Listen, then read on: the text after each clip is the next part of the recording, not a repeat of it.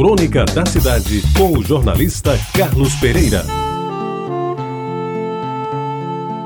Amigos ouvintes da Tabajara, quase a obrigação de caminhar diariamente eu adotei há muitos anos.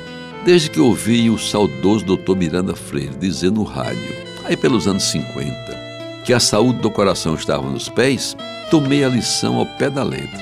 E juntamente com a ingestão diária de um grama de vitamina C, passei a fazer caminhadas onde estivesse. Foi assim no Recife, onde morei por alguns anos, igualmente em Brasília e até no Rio de Janeiro, que me acalentaram ao longo de outros tantos. E até quando a passeio ou em missão oficial, tive que viajar e passar fora alguns dias, o tênis era tão obrigatório quanto a gravata ou a cueca. 40, 50 minutos de manhãzinha ou no final da tarde à beira-mar, nas calçadas das superquadras ou ao redor dos campos de futebol em clubes sociais, a faina é sagrada. E quando por qualquer motivo não consigo empreendê-la, fica faltando um pedaço do dia, assim como se não tivesse almoçado.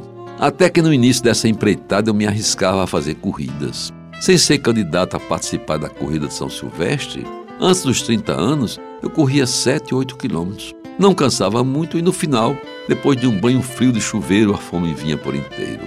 Mais tarde, com a entrada no esquenta, a corrida deu lugar à caminhada. Menos esforço, mais concentração, mais visão da paisagem, ritmo menos frenético. Assim é que, ao cultivar esse hábito, bem como de não fumar, eu quero registrar que eu deixei o vício no dia 7 de setembro de 1987, data para não ser jamais esquecida, e de ingerir bebida alcoólica com parcimônia, como manda o Ministério da Saúde, consigo chegar aos 80 e sinto muito bem, obrigado e espero, com a ajuda de Deus, ter condições de continuar nessa lida que diariamente chova ou faça sol, abraço com prazer. E a executo com o gosto das coisas boas que a natureza de graça põe à nossa disposição. É pena que eu já não me encontre com tantos amigos como Hitler Cantalice, Dolca Gadeira, Lindbergh Farias, Noca, Jeová Mesquita, além dos colegas engenheiros Ivanildo de Noá e Raimundo Adolfo, e outros amigos que eram cultores da atividade física saudável, mas que se foram talvez antes do tempo. E agora fico na lembrança como fantasmas das calçadinhas de Manaíra, Tambaú e Cabo Branco, cheias de vestígios deles e até de Celso Novaes, Gibson Mal de Andrade, Edício Souto e Teotávio, que, embora não adeptos dos exercícios físicos matinais, ficavam sentados na mureta a nos ver passar e a comentar com alguma ironia.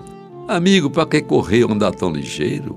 As tartarugas se movem bem devagar, mal põem o pescoço para fora e vivem mais de 130 anos. Amigos ouvintes, esta crônica é homenagem a todos eles, cujas figuras de vez em quando me vêm à memória, perpassando pensamentos que se soltam juntos com o bentivis que voando dos coqueiros para as gamileiras, gojeio nas manhãs da orla marítima, tornando mais prazerosas e românticas as minhas caminhadas. Uma das coisas boas de aproveitar desta vida enquanto é tempo. Você ouviu Crônica da Cidade com o jornalista Carlos Pereira.